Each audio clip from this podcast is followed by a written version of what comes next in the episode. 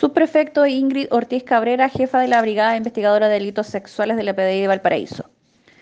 Detectives de la Brigada Investigadora de Delitos Sexuales Valparaíso procedieron a la detención de un sujeto de 59 años con antecedentes policiales por los delitos de robo, infracción la Intevil, hurto, entre otros.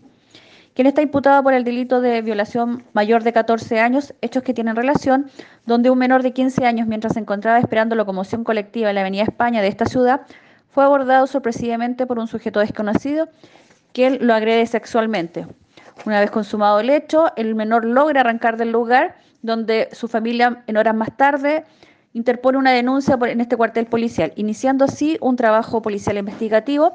logrando así la detención en horas de la madrugada en el sector de la piscina de recreo de este sujeto, quien en cuestión es puesto a disposición del juzgado de garantía de esta ciudad.